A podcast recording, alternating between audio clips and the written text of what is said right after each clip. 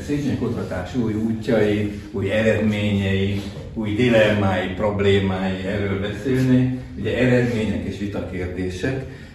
Természetesen ez csak egy rövid áttekintés, hiszen a problémáknak különböző szintje van. Ugye vannak olyan szintek, amelyekkel jóformán bárki találkozhat, szembesül vele, amikor számára az fontos, hogy az a közösség, amelyhez tartozik, annak a múltjából ugye felidéz olyan embereket, személyiségeket, életutakat, amelyek vonzóak, amelyek olyan értékeket jelentenek meg, amelyek számunkra most is fontosak. És az aztán vannak olyan részletek, amelyek már a szakkutatás, forráskritikai és egyéb problémái vezetnek be. Lesz majd pár részletet ezek a területet említeni fog. Arra gondoltam, hogy, hogy bizonyos területek áttekintése után egy nagyon komoly problémacsoportba egy kicsit mélyebben beereszkedünk, ugye ez pedig hát a, a döblingi végnapoknak a problémája, hogy arról ma a tudomány ugye mit mond, hogyan látja, ugye erről talán érdemes picit részletesebben beszélni. Természetesen, ha bárkinek bármilyen kérdése van, akkor azt jelezze, ugye ezzel a lesz természetesen együtt. Az én Széchenyi könyvemnek a harmadik kiadása, az első kötetet azt 91-ben adta ki az Officina Nova kiadó, majd kiadta másodszor a Budapest Könyvklub 2001-ben, és végül ugye 2009-ben adta ki a Mérték kiadó harmadszor. Ez már nem teljesen azonos, mint az első kötet. Ugyanis van egy nagyon fontos dolog, amit minden ilyen típusú történeti téma megbeszélésénél érdemes megemlíteni, ugyanis nem nyilvánvaló. A tudomány fogalma kialakult az emberi kultúra korábbi évezredeiben, és tulajdonképpen tudomány alatt bizonyos módszereket értünk elsősorban. Módszereket, amelyek révén a valóságot vizsgáljuk. Ugye minden tudomány alap módszere az, hogy modelleket épít.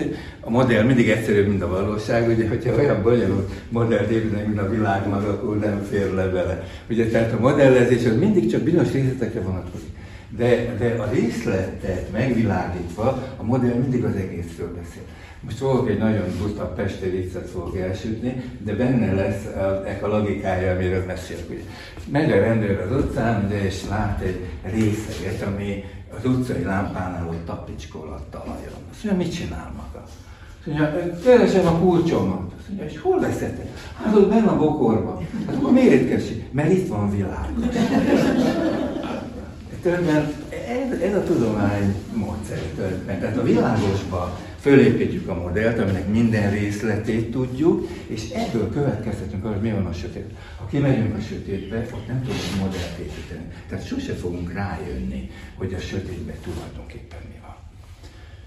Na most a modellépítés, tehát minden tudományos megközelítésnek a legalapvetőbb szerkezete. De van egy jelentős különbség az úgynevezett természettudományok és a társadalomtudományok között. Ez nem mindenki számára világos ez, pedig egy nagyon lényeges dolgot ragad meg. Azok a tudományok, amelyek fizika, kémia, biológia, egyáltalán anyagtudományok, a való világ számos olyan összefüggésével foglalkoznak, amelyek tulajdonképpen olyan elemekkel függenek össze, olyan elemekre vonatkoznak, amelyek folyamatosan jelen vannak a világban, de még nem ismerjük a működését. Ha egyszer megismertük, akkor ugye a víz az mindig H2-ból lesz, ugye H3 óból nem lehet vizet csinálni, csak H2-óból. Tehát ilyen értelemben a természettudományok, ha valamit felismernek, az egy olyan információ, amely attól kezdve hogy mondjam, igaz. Persze, különböző, amik, ugye meleg van, akkor elpárolog a víz, ha hideg van, akkor megfagy, de ez mind-mind ugyanez a tudás, ugyanez a, a gyakorlat és elmélet ö, magyarázza el. A társadalomtudományok azonban nem így működnek. A társadalomtudományokban, és ez egy nagyon lényeges dolog, a társadalomtudományokban, ha felismerjük bizonyos összefüggéseket, azok nem biztos, hogy minden korszakban mindig érvényesek. Azok lehet, hogy csak egy adott időszakban, egy adott korszakban érvényesek.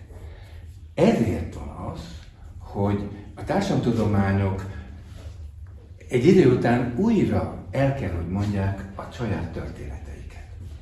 A múltról, tehát újra és újra beszélnünk kell. Nem azért, mert a múlt megváltozik. Emlékszem, hogy ez egész Magyarország ugye kerekével röhögte magát a rendszerváltozás körül, amikor a történészek őrülten ugye a replace parancsok nyomogatták a kompjúteren, hogy most akkor minden ellenforradalmat írjon át forradalomra, enter, ugye, hogy ilyen módon az életművüket aktualizálják.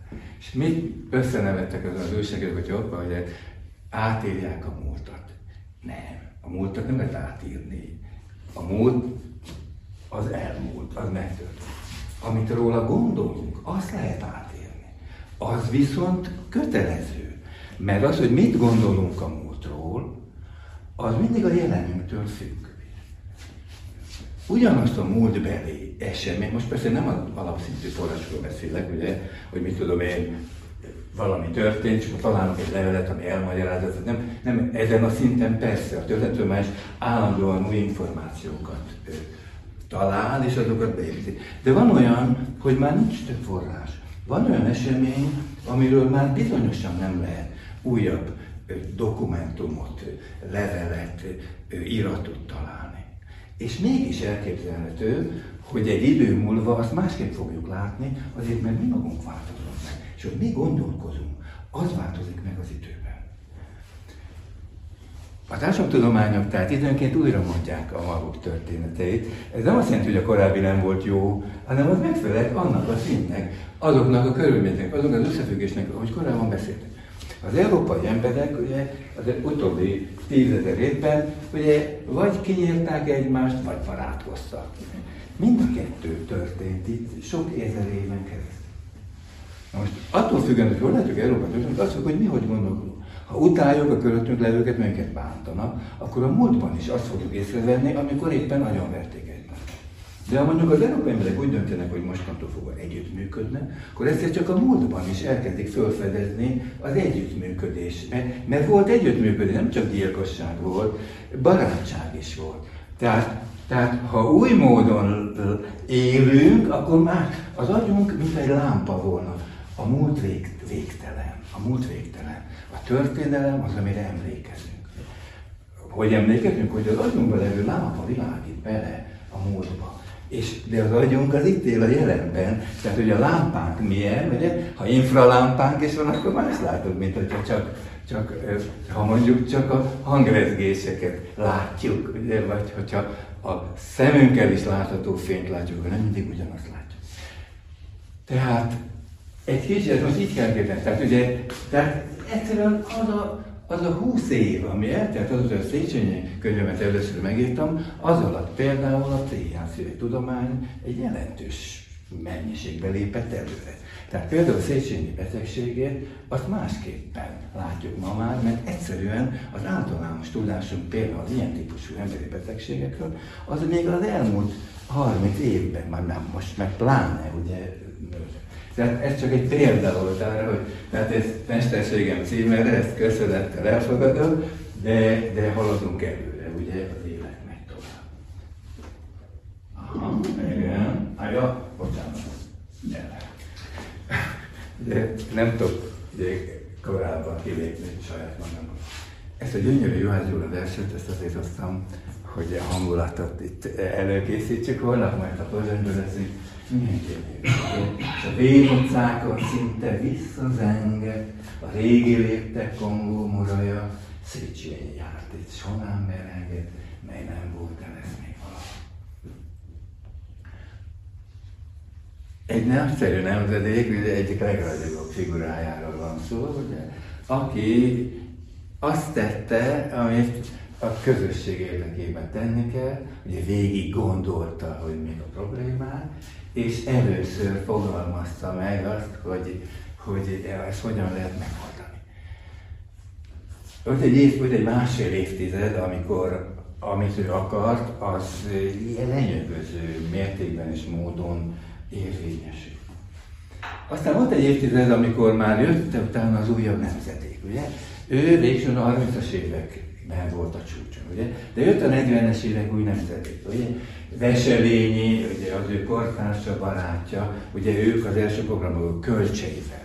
Ugye, ez, ez, ugye mondhatjuk így, az úttörő nemzedék. De a 40-es évektől már jönnek a fiatalok, ugye Deán, vagy Kossuth, ugye, akik már, akik már nem pont ugyanúgy látják dolgokat. Azokon az alapokon állnak, mint az előző nemzedék, de már az újkor új, új, új viszonyaival. Ugye Kossuth egyébként egy nagyon szellemes hasonlatba próbált ezt visszaadni, hogy mi a helyzet, mi a viszony között. Ugye van egy ókori történet Orionról a vadászról, aki szereti a nyári égi csillagokat, bár az Orion az inkább, inkább ősszel meg délen látszik. Az Orion ugye az óriás vadász. Ugye, és hát itt, itt erre a variált, arra, mert mindenféle nőügyei voltak, ez a görög mitológiában előfordul, és egy időre megvakult. Akkor mit csinált Orion az óriás vadász? Fogott egy törpét, és fölrakta a vállára. És a törpe mondta neki, hogy merre menjen. Most ezt a képet használta fel Kossuth, hogy, hogy az ő nemzedéke és az előttük járó nemzedéke. Szóval a törpe, ha az óriás vállára áll, messzebb lát, mint maga az óriás. Tehát mi csak egy kis törpék vagyunk, hogy egy Deák Ferivel, meg de mi csak kis törpék, Széchenyiek az óriás. Igen, de ami az ő, mert mi az ő művükön állunk, ugye ezért mi messzebb látunk sok ilyen kép van, ugye, ami megpróbálja leírni azt, hogy hogyan, hogyan zajlottak ezek a változások. Végül is ugye Széchenyi úgy érezte, hogy a 40-es évek fiatal nemzedéke az, az hát hogy mondjam, nem elég óvatosan, nem elég figyelemmel csinálja úgy, ahogy szerinte kellett volna. Ebből ugye számos viták voltak, a részletekben nem megyünk, megyünk bele. Széchenyi tulajdonképpen egyedül maradt, tehát amikor ő úgy érezte, hogy Kossuth egy radikális forradalmár, ezt senki nem fogadta el. Kossuth egy becsületes középutas volt, nem véletlenül, hogy Deák, Deák volt a legjobb barát, ugye Kossuth fiát az Ferencnek, mert Deák volt a keresztapja. Batyány Lajos, ugye, az ellenzék vezére, ötvös, és még, még, ötvös, még ötvös is, ugye Kossuth mellett állt, és nem Széchenyi. De ezek a viták, ezek végül ugye kiegyenlítődnek a szabadságkal idején, és, és ugye sőt nem is a szabadságharc, hanem a, hanem a, a forradalom győzelme, és a Batyány kormányban ugye egymás mellé kerülnek ezek az óriások, ugye? A Batyány kormány programjában Széchenyi és Kossuth is, mint miniszter. Kossuth a szóvivője a kormánynak és azt a politikát képviseli természetesen, amelyet az egész Batyán kormány ö, helyesnek tart. Persze vannak belső problémák, viták helyek. De végül is, ugye, ö, amíg a Bécsi udvar nem fordul szembe, amíg nem rúgja föl a, a, saját maga által szentesített törvényeket, addig ez az együttműködés. Akkor ugye tudjuk, hogy bekövetkezik a tragédia, hogy a Széchenyi Döblingbe kerül, és még Döblingből is, de tudjuk, hogy egész elképesztő dolog történik. Ugye bebizonyítja, hogy, hogy nincs olyan nyomorult helyzet, amiből valaki ne tudna tenni azért a tartozik. Nem véletlen tehát, hogy Széchenyinek kultusza alakult ki, már életébe ez a kultusz építkezik, majd meglódul a halála után. De ugye, látnak, például nagyon jól látszik, hogy a kultusz a vallásos kultúrából veszi a mintát. Ugye szintén oltárszerű, ugye, vagy itt Széchenyi meg, ugye, hogy a rózsakoszor, ugye, a rózsafűzér, ugye micsoda ugye, öröksége van ennek a keresztény hagyományban, ugye, vagy ugye az ős a, ez Izsó Miklós szobrának a mintája. Ugye tehát, tehát érzékeljük, hogy képi formájában is a kultusz, ugye a, a vallásos kultusz, a, a szent kultusz elemeit vesz, veszi magára. És hogy valóban ez egy folyamat, hogy azt mutatja a folytatás. Ugye a Széchenyi kultusz talán leg, legzseniálisabb darabja Batyán Gyulának ez a festménye, Széchenyi apoteózisa. Batyán Gyula az, az egy elképesztő tehetség volt, ugye részben a szecesszió, az árdek, ugye, akik Bécsben élnek, azok kellően, hogy mondjam, vannak szenzoraik az árdekóra, tehát az árdekó a nagy festészetben, ugye megjelenítve, ez Batyán Gyula egyik, egyik zsenialitása. Itt a Veselényi Deák, ugye Ötvös, József Nádor, Battyány Lajos, itt, itt a barátok, Károly György, Dezsőfi József, ugye nagy ellenzék, Eszterházi, mert nem ezer, ezer is. De itt van a nép, ugye, az asszonyok, a ipar, a, tehát valami, valami az lenyűgöző kavalkád, és hát persze a Duna és a hív, tehát ennek minden csodái, és egy eszményét, tehát egy gyönyörű Széchenyi ugye jelenti meg, hogy tulajdonképpen a két világháború között ível föl igazából a Széchenyi kultusz, ugye a, a, a, a trianoni sok hatás, de az óhatatlanul a korábbi helyzet, ugye a, a dualizmus és a reformkor problémát látják, és ezt úgy, tehát úgy érzik, hogy a problémák ebből következnek, és ezt úgy oldják meg, hogy többen Széchenyit kiemelik, mintha ő, mintha ő nem saját korának gyermeke lett volna, hanem egy időtlen zseni, többennél. Tulajdonképpen a magyar nemzetvallás igazi szentje, tehát egy tévedhetetlen valaki, aki a valóság fölé, fölé emelkedik, és ehhez képest, tehát ő lesz az etalon, és mivel a többiek nem ezt követték, tehát ők, ők tévedtek és elrontották. De még egy akkora zseni, mint Arany János is, ugye ezen a nyelven beszél, szentebb a föld, ugye, mióta nagy hív nyugodjon, szentebb a múltak ezredévű napjú, koszorút elő, az Istenülés percei már ezek. Borítsa, ünneplő mértusz, ide a görög, a görög ünnepekben, ugye a mediterrán növények, fejünket, reményé váljon az emlékezet. Micsoda, micsoda elképesztő zsené, ugye, ahogy meg tudja fogalmazni, hogy igazából mindig csak azt tudhatjuk, ami már a múlt. Tehát valójában a jövőt meghatározni csak a múlt segítségével lehet. Ugye? Tehát és ha emlékezetünk valami fontosra, lényeges, pozitívra vonatkozik, akkor az reményé válik. Arra, hogy milyen jövőt tudunk csinálni. De nem véletlen, hogy még Arany János is tulajdonképpen a himnikus költészet a vallásos nyelvi örökséget veszi elő, amikor Széchenyiről beszélni tud. Ebből az következik, hogy Széchenyi napjainkra nagyon sok honfitársunk számára a nemzetvallás modern szentje.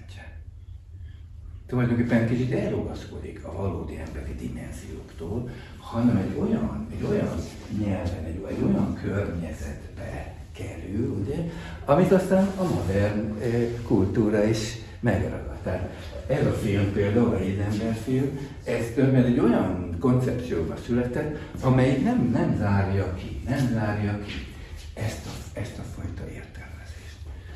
Amely tehát nem, nem ragaszkodik a történettudomány által megállapított óhatatlanul az emberlét mindennapjaihoz és kötődő mozzanatokhoz, hanem ugye egy apoteózis felé emeljük az már egy ráadás, hogy a főszereplő, ugye a főszereplő ezt oly mértékben átélte ezt az élményt, hogy akkoriban ugye teli volt a, a tömeg kommunikáció azzal, hogy egy Széchenyi birtokon született fiatal korában, ugye, és hát úgy nőtt föl, kis krampusz korában, apokája fogta kézzel, ugye, és nem csak Jézus Krisztus, ugye, bámulta a templomban, hanem Széchenyit is bámulta a múzeumban. De, ahogy a szülő a kisgyermeket a hívő közösség világába bevezeti azzal, hogy körbejár a templomban, ugye? úgy vezeti be az édesapa a nemzet közösségébe a múzeumban körbejáró kisgyermekét. A párhuzam még hihetetlen erős és pszichológiailag működik. Hiszen ugye az áthallások olyan erősek lesznek, amitől még egy nagyszerű színész sem tud megmenekülni, Mert ahogy ugye a gonoszok megölték az emberiség messiását, ugye, úgy ölték meg a bécsi gonoszok a magyarok messiását. Ez egy olyan szerkezet, ez egy, ez egy vasodroncs. A, a szentnek olyan erős a fogalmi struktúrája az elmúlt évezredek során, hiszen már a kereszténység is átveszi a korábbi vallásos kultúrák szent fogalmát. Ez olyan, olyan vasabroncs, hogy ha annyira ráhúzzák, akkor nincs, akkor egy új valóság keletkezik. Ami kilóg, az levágják kegyetlenül, és ő maga átalakul. Ugye? Hiszen, nyilatkozza a színét, hiszem, hogy majd eljön az idő, amikor elindulhat az ő kanonizálása. Tehát meg van róla győződve, hogy Széchenyi szenté fogják avatni.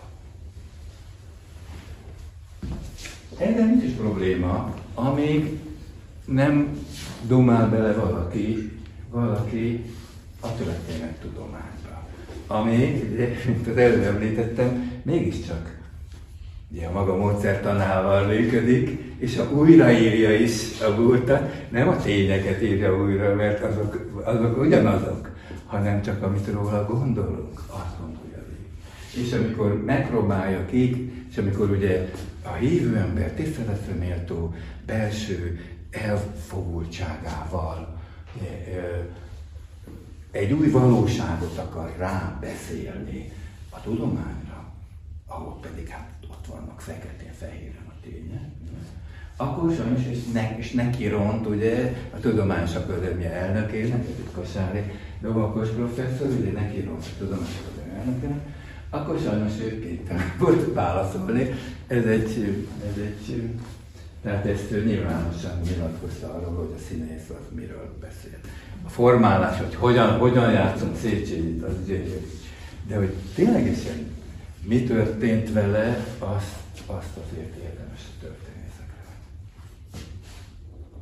Ez nem azt jelenti, hogy a történetudománynak ne lenne tárgya az, hogy Széchenyi sokan ö, szentnek tekintett, hogy tulajdonképpen a, az iránta való imádatuk hasonló pszichológiai karakterű, mint a vallásos kultuszok.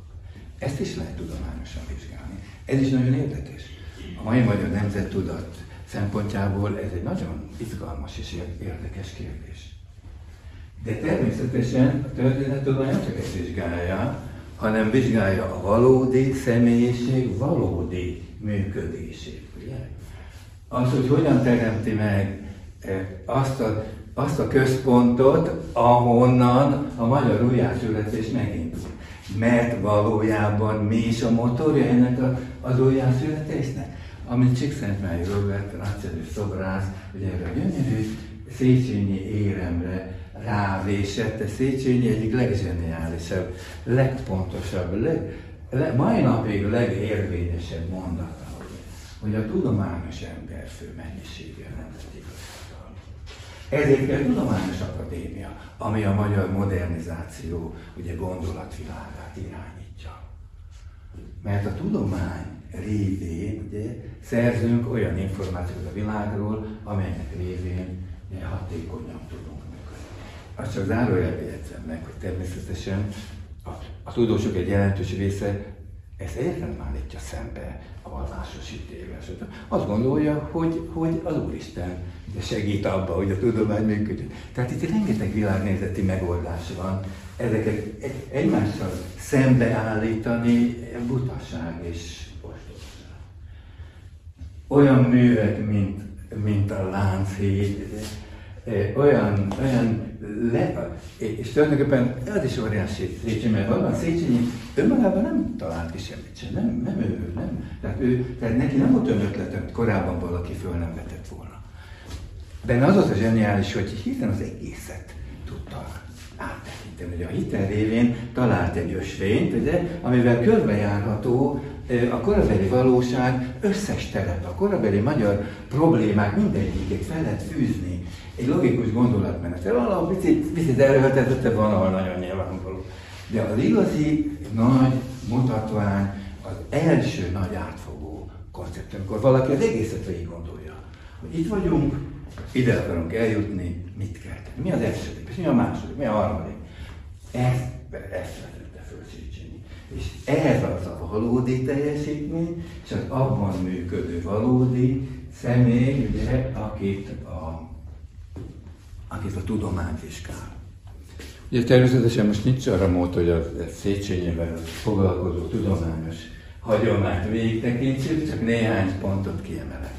Ugye 1975-ben, ugye az Akadémia alapításának 150. évfordulóján egy nagyszerű monográfiát, egy, sőt nem monográfia volt, hanem egy monografikus elemekből álló óriás szintézist jelent meg az Akadémia, még Pach Zsigmond Pál, látjuk, ő volt ennek a szerkesztője. Nagyszerű szerkesztő volt, de még nagyszerű Várkonyi Ágnes, ugye a Kuruckor az nagyszerű kutatója, de Kevesen tudják az a látkonyák, ez nem egyszerűen csak a kuruckor volt a kis ujjában, ő a 19. századi tudománytörténetnek egy ideje Egyébként a nagy doktori ö, diszertáció az még csak nem is a kuruckorról szólt, hanem a pozitivista történetírásról szólt. És ő írta ö, a Széchenyi fejezetet ebben az óriás kötetben. El, elképesztően kitűnő munka. Bizonyos értelemben ezt nem át lehetne érni, csak minek? Mert ma ugyanezt gondoljuk róla. Tehát ez nem az a, ez nem az a kategória, amiről beszéltem. Tehát a, a, ami tudománytörténetileg, ahogy az akadémia megszületett, a Árkonyáknak ezt kitudom. Úgyhogy azt tudom javasolni, hogy most 25-ben lesz majd a 200 éves évforduló, hogy valahogy mentsünk át valamennyit vár, Várkonyák kitűnő De azt kell mondanom, hogy az utóbbi fél évszázadban a legkomolyabb történész, aki Széchenyben fordult, a legtöbb újat hozta az Gergely András. Gergely András Szabadgyőr tanítványos az egyetemen, majd pedig a Történetudományi Intézetben dolgozott, és ez volt az ő doktori disszertáció, Széchenyi eszmerendszernek kialakulása. Ezt 1972-ben jelent meg, azt kell mondom, egészen kitűnő a nap, napjainkban is.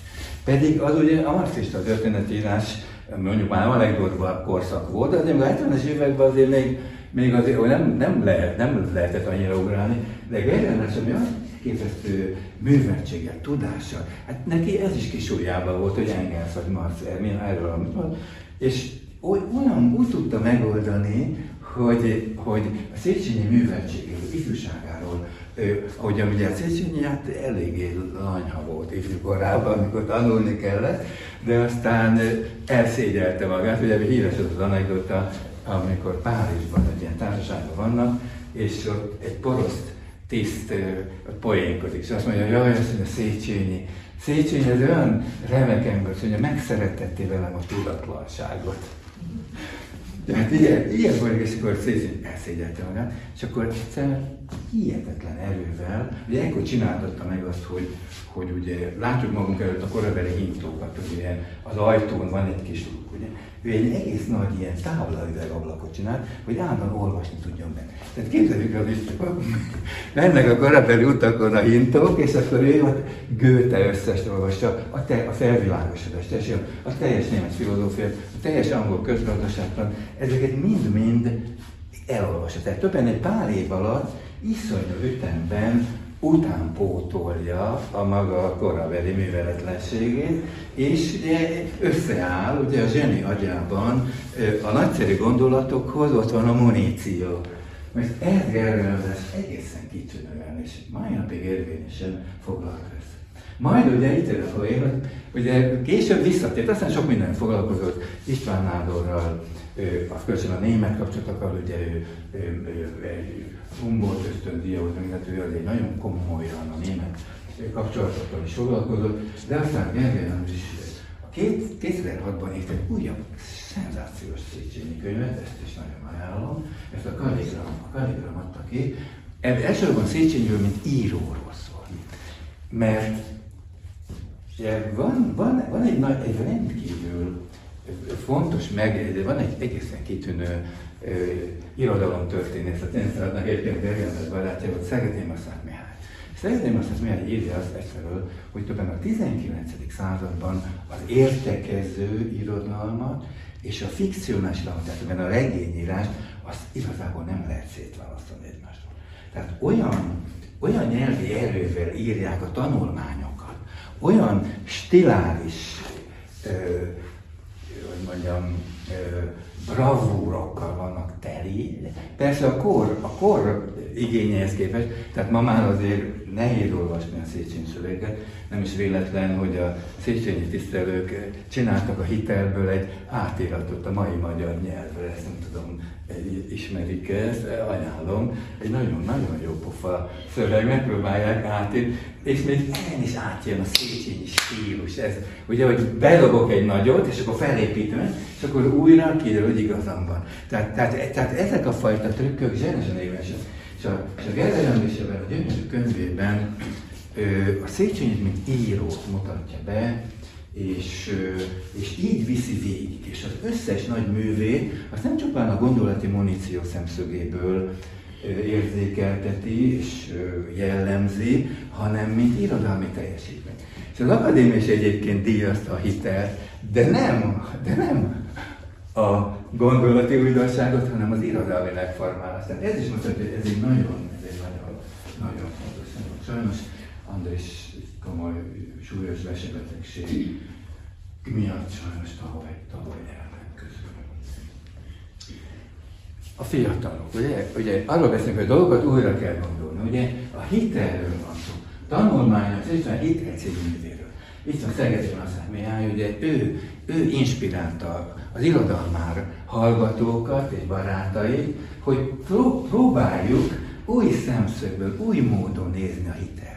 A hitelt néz, nézzük meg például a klasszikus parlamenti poéz szemszögéből. És a klasszikus közösség Dobszai Tamás, ugye a nagy Dobszai az ered résznek a fia, ugye a Tamás írt egy nagyszerű szöveget arról, hogy, hogy a parlamenti közösség szempontjából hogy megy ez. De e, Hites Sanyi, Hites Sándor, irodalmár, ő, ő, ő a korabeli nagy romantikai irodalom szemszögéből vizsgálta meg.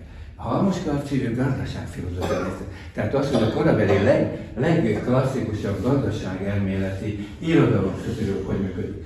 Somoré Szabolcsnak van egy bűváros tanulmánya arról, hogy, hogy tényleg, hogy tényleg frázba volt-e az Einstein és Eszkeles Bécsi ö, bankárcég, amikor megtagadta a Széchenyi. Tehát mindenki tudja, hogy a hitel egyik legendás kezdő története, hogy Széchenyi 10 ezer forintot fel akart venni az Einstein és Eszkeresztől, és közöltük, hogy sajnos gróf úr, a maga birtokai nem elég, mert ugye ősiség van rajta, tehát nem, nem, nem, nem tudjuk zálogba ugye, átvenni a birtokot, mert ha nem fizet, akkor, akkor nem lesz a tulajdonok a birtok, mert a magyar törvények szerint ugye nem lehet elidegeníteni a birtokot, akkor az visszaszáll a királyra.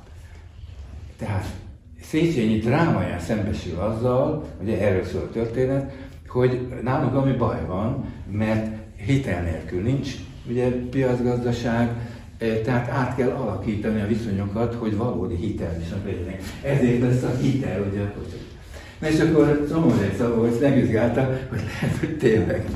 Lehet, hogy nem szakít a kamu volt, ugye a Széchenyi adalomban az a, az a hagyomány, hogy valójában ők csak kicsit így megszurkálták a Széchenyit, hogy ne legyen probléma, aztán pár hét múlva megkapta a pénzt. De kiderült, hogy valóban a, a, a világpiacnak bizony valóban volt e, ott, ott 28-29 tájban ugye egy hulláma, ami lehet, hogy problémákat tud. Rákai egy remek szöveget írt, írt arról, hogy Széchenyi mint művész, de hogyan, hogyan alkotja a szövegeit. Takács Jócska egy remek eszmetörténész Pécsről belehelyezi abba a modern nyelvi világba, amelyik, amelyik nem azt mondja, hogy, hogy eszméket követünk, hanem azt mondja, hogy az eszméket bizonyos nyelveket. Tehát az eszmék a gondolatokhoz egy nyelvi világ is kapcsolódik nagyon erősen. És, és a beszédmód az nem csak az, hogy én különböző szavakat összevariálok, hanem óhatatlan, és amikor egy eszmevilágba belehelyezkedem, akkor azt a nyelvkincs, azt a szókincset, azt a beszédmódot fogadom el, ami egy teljes valóság, egy teljes képe a világnak. És ugye a reformkorban ugye milyen, milyen beszédmódok vannak? Van a gentleman-like beszédmód, tehát egy angol minta, van egy republikánus verseny, ez visszanyúlik a görög-latin antikvitásra, ugye? és van egy, egy a magyar nemesi hagyományban levő beszédmód, és Széchenyi ezt megújítja. Azáltal, hogy ő egyben, hát ő legalább annyira angol gentleman volt a maga, a maga értékrendjében, mint ugye hazafi.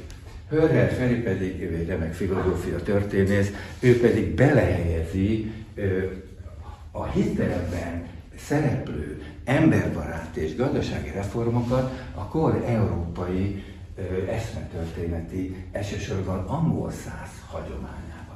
Tehát elképesztően érdekes, hogy a hitelről, mert azt hitték, hogy kívülről tudjuk, ugye fiatal, egy nagyszerű nemzedéke, ugye Mihály inspirációjára, hát sajnos már Mihály, Mihály sincs velünk, egy, egy nagyszerű dolgot csináltak. Tehát elképzelhető, hogy tovább kéne menni. Tehát a világot, a stádiumot is, hogy a kelet népét is ugyanilyen módon újra, újra megvizsgálni, megvizsgálni és foglalkozni.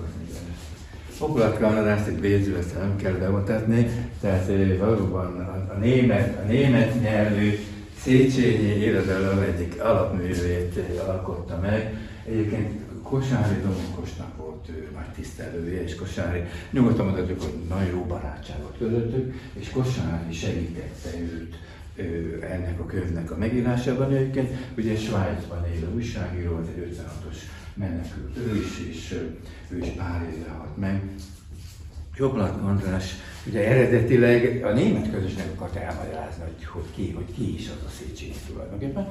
És ez olyan jól sikerült, hogy aztán egy magyar verziója az Ozirisnál is megjelent a könyvnek, tényleg egy kitűnő a Széchenyi életrajzok. És ez nem egyszerűen életrajz, hanem hogy olyan gondolatrajz.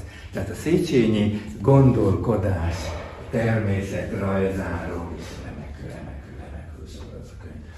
Talán itt érdemes megjegyezni, hogy hogy ugye az előbb említettem, hogy azért technikai tennivalók is vannak. Például a Széchenyi levelezés. A Széchenyi levelezés még nincs összegyűjtve. Most egy akadémiai kutatócsoport, egy akadémiai kutatócsoport dolgozik ezen, ugye Fúnagy Zoltán ennek a vezetője, Oplat Kandrás volt a tagja, Cinege Szilvi és Dosszai Tamás is van Ők ennek a kocsoportnak a vezetői. És az első válogatás ez még ugye Körmendi King, a Mázi Béla és Kovács Henriett segítségével készült el, ezt itt Volna Zoli mutatja be éppen, ez a gyönyörű kötet megvan, de ez csak egy válogatás. Már most a kutatás több mint 4000 Széchenyi levél van. Tehát itt egy elképesztő korpusz közeledik, ugye egy fantasztikus, tehát a naplók hat ugye ilyen vastag kötete mellett, ugye most már a, a négy, több mint négyezer Széchenyi levél jelent meg. Ugye sajnos Aplatjandás meghalt, de, de Fóna Zoli, hárman ezt nagy, nagy ütemben és nagyszerűen, nagyszerűen viszik tovább. Ugye ez a mutatvány, amiről megszerzett, hogy mondjam, kóstolgatni, tehát aki, aki szereti Széchenyit, érdemes ezzel lakozni, mert meg fogja érezni az ízét, hogy micsoda nagyszerű dolgok jönnek majd, jönnek majd ebből később. Fenyő Ervin egy színész, de egy filosz. Fantasztikus érdekes.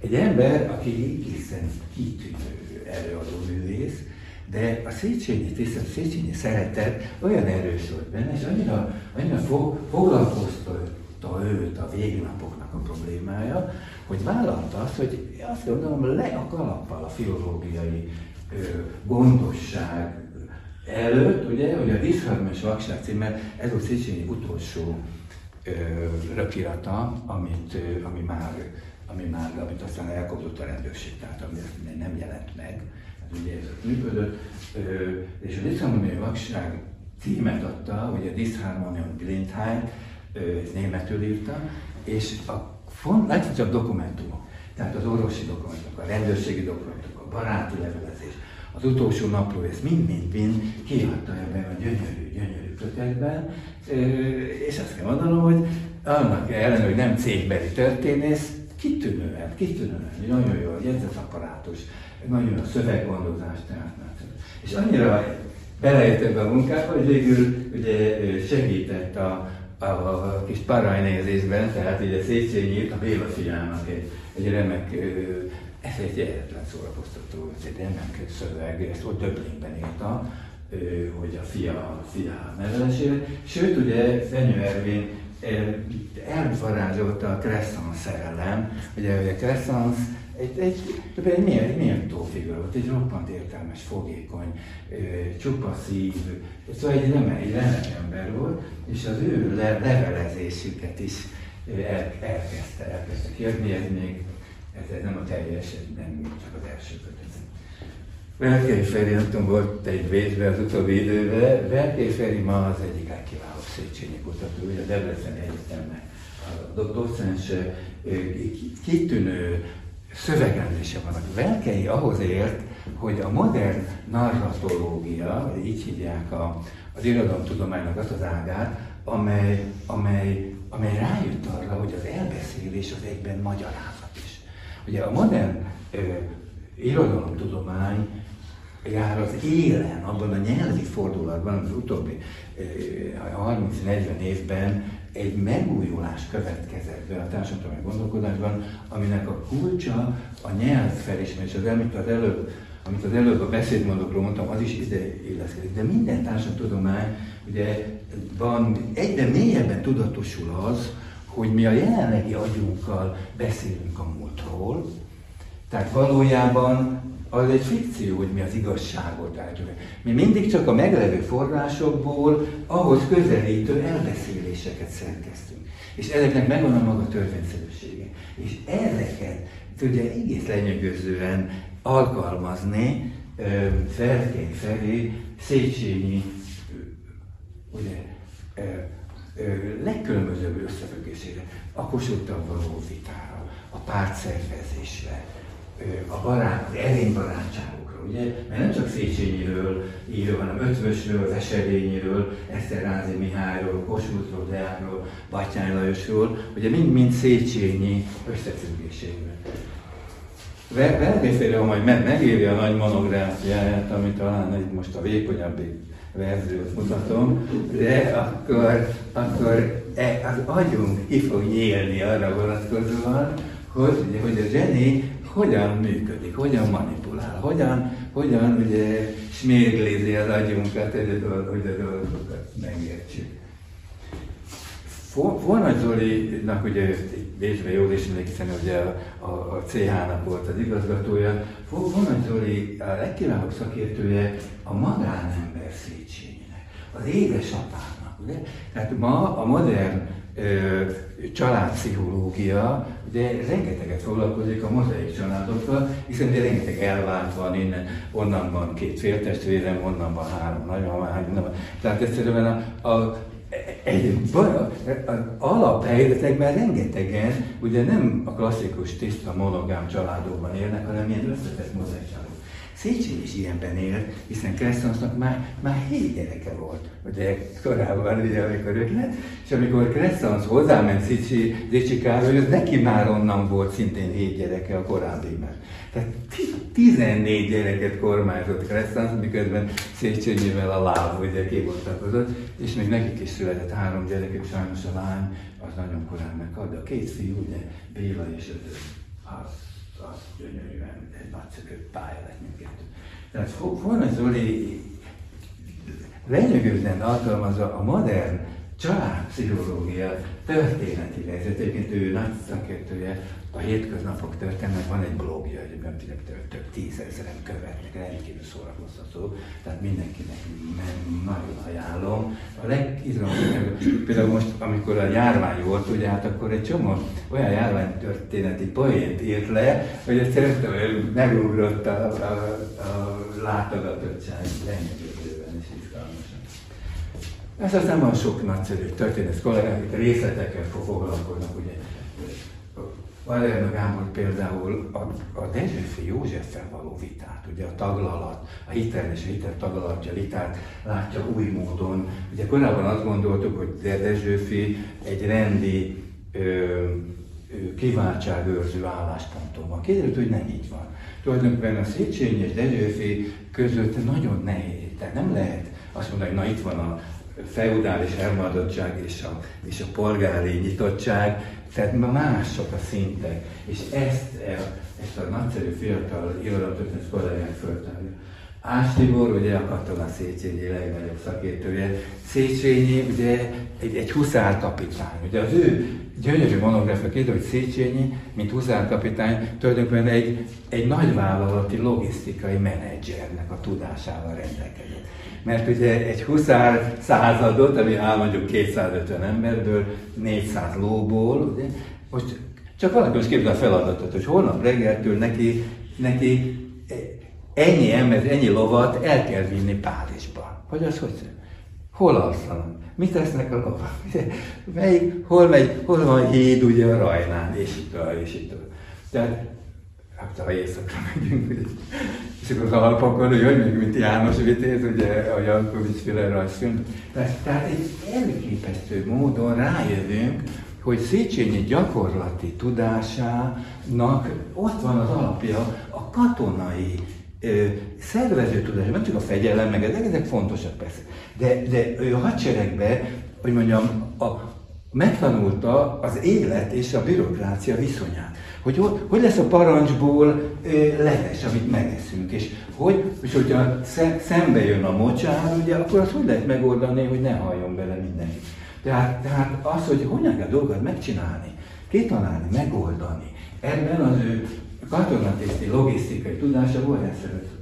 Zakar Péter, ugye ő egyháztökten is foglalkozik, van egy kitűnő tanulmánya, Lonovics Józseffel, a családi füstükkel, Széchenyi barátság az itt zajlott Bécsbe, ugye meg Lonovicsot, őt egrégesetnek akarta a Batyány kormány, ezt sajnos a császárődből kinyírta, sőt a Lonovicsot internálták Melkbe, a Melki apátságon, majd végül ide beengedték Bécsbe, de Magyarországra nem ment.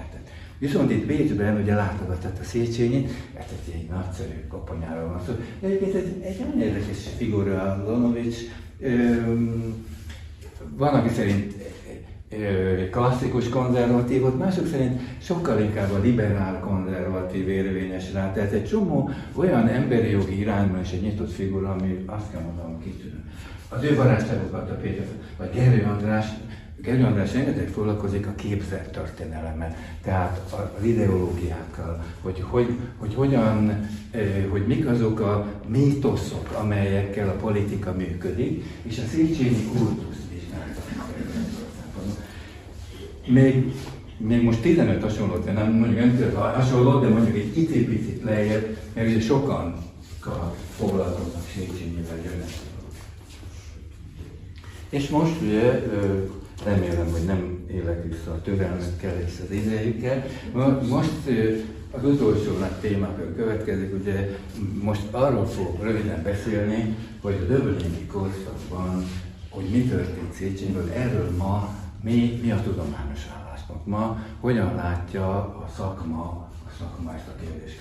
Ez már csak azért is nagyon fontos, mert abban a kettős látásmódban, amit az elején felvázoltam, tehát, hogy honfitársaink egy része számára Széchenyi a nemzetvallás modern szentje. Ugye?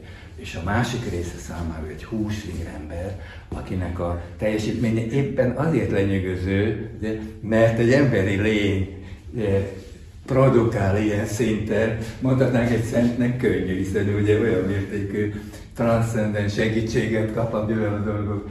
Persze, nem, most kicsit leegyszerűsítem, de másfelől de ez a kettősség, ez valóban a Széchenyi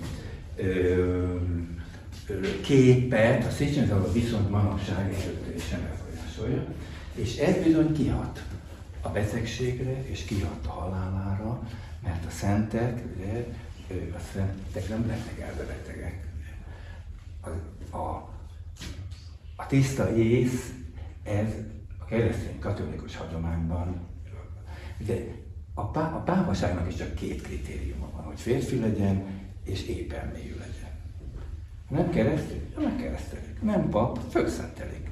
Ez nem probléma. De ebből a kettőből nem lehet engedni. Ezért egy szent sosem lehet elmebeteg. És a szentek sosem lesznek öngyilkosok. Tehát,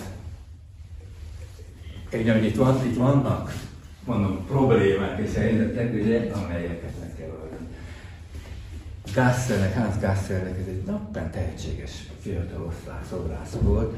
Ugye végül is ő, ő, Crescens rá tudta domálni Széchenyit, hogy, hogy, hogy egy portrészóbot csinálhasson róla. És ugye ez Döblékben ott van ez a bronz másolata ennek az eredeti márvány, gyönyörű márvány szobornak.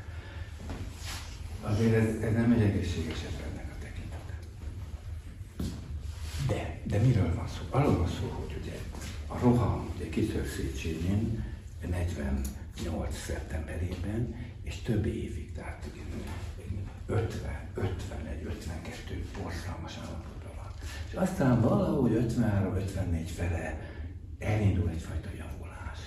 És 54-55-re tulajdonképpen tünetmentes lesz Széchenyi. De ez ilyen módon tünetmentes. Tehát például sosem hagyta el. Még egy-két órára korábban elhagyta, szóval hogy olyan állapotba hogy vissza kellett vinni. De, de 55 után gyakorlatilag annyi fordult hogy a fiai legógolyoztak az udvaron, és akkor lejött a bejárathoz, és akkor úgy kiment egy kicsit, és akkor, akkor visszament. Tehát azt mondjam, mindenféle szempontból is azt felvethetjük, hogy egy ilyenfajta ragaszkodás egy konkrét fizikai helyhez, ez mondjuk jelzi azt, hogy, hogy itt egy nagyon bonyolult dologról van szó. Deák Ferenc utazott már ilyen bágyba, találkozott Széchenyivel. A jelenása épp, mint előfordul, előadása épp, hogy érdekes, mondja Deák. De Deák kívülről jött, meglátogatta.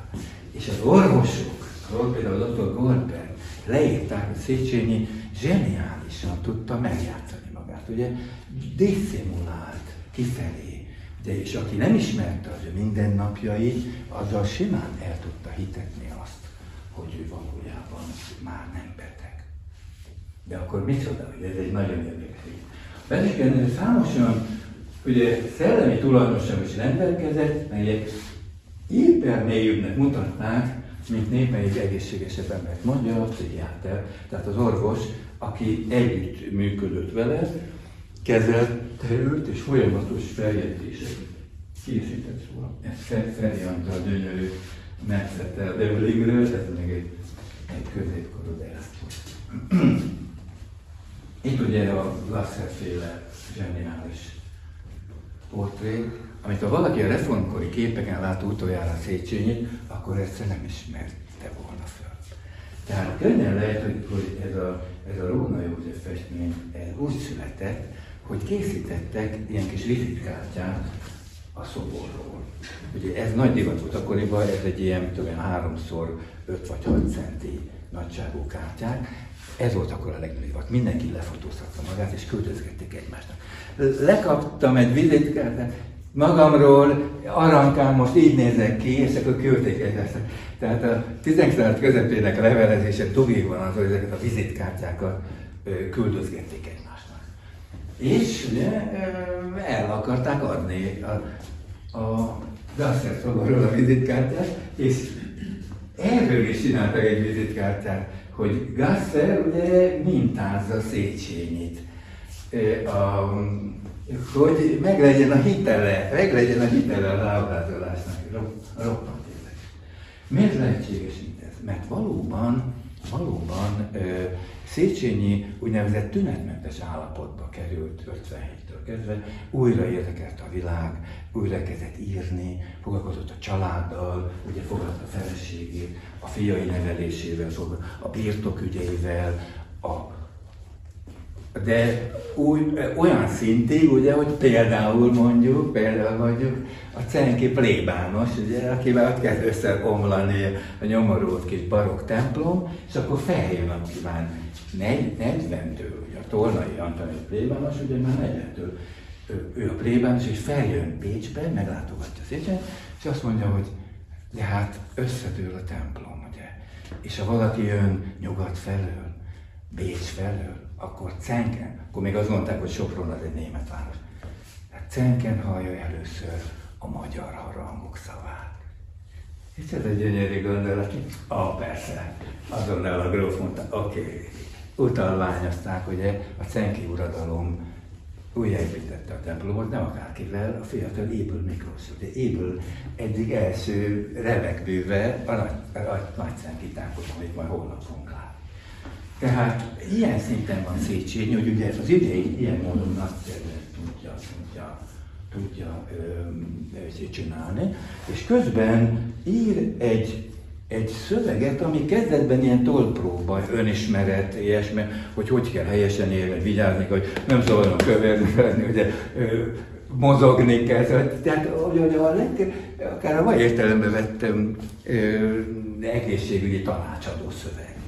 De hogy a valóság betör, ugye, hogy olvas, vagy kezdő újságot, a látogatók beszélnek az abszolútista rendszer borzalmairól, ugye fokozatosan egyre szatírával fejlődik át egy elképesztő gyilkos szatírává, amiben nem csak Bachot, ugye Pataki urat nyírja ki, ugye nem csupán Fekete hegyi urat, ugye Schwarzenberg herceget, hanem bizony a fiatal császárt is, mert ő, hát nem, tehát ő rájön arra, hogy ez a rendszer nem tud működni anélkül, hogy tehát majd az a klasszikus fikció, hogy, ugye, hogy a, a fiatal uralkodót, ugye a gonosz tanácsadók átverik, ez sajnos nem ilyen szép a világ. Ezt majd föl lehet használni politikai trükknek, de amikor ő magának ír a, a hatírában, ott kegyetlen, kegyetlen.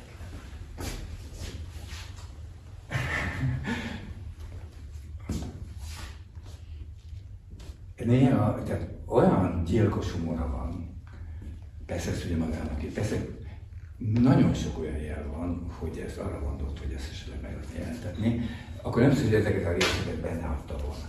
Például benne egy olyan részlet, amikor, amikor azt mondja, hogy ugye a titkos rendőrség el akarja titkolni, hogy a császár merre utazik Magyarországon.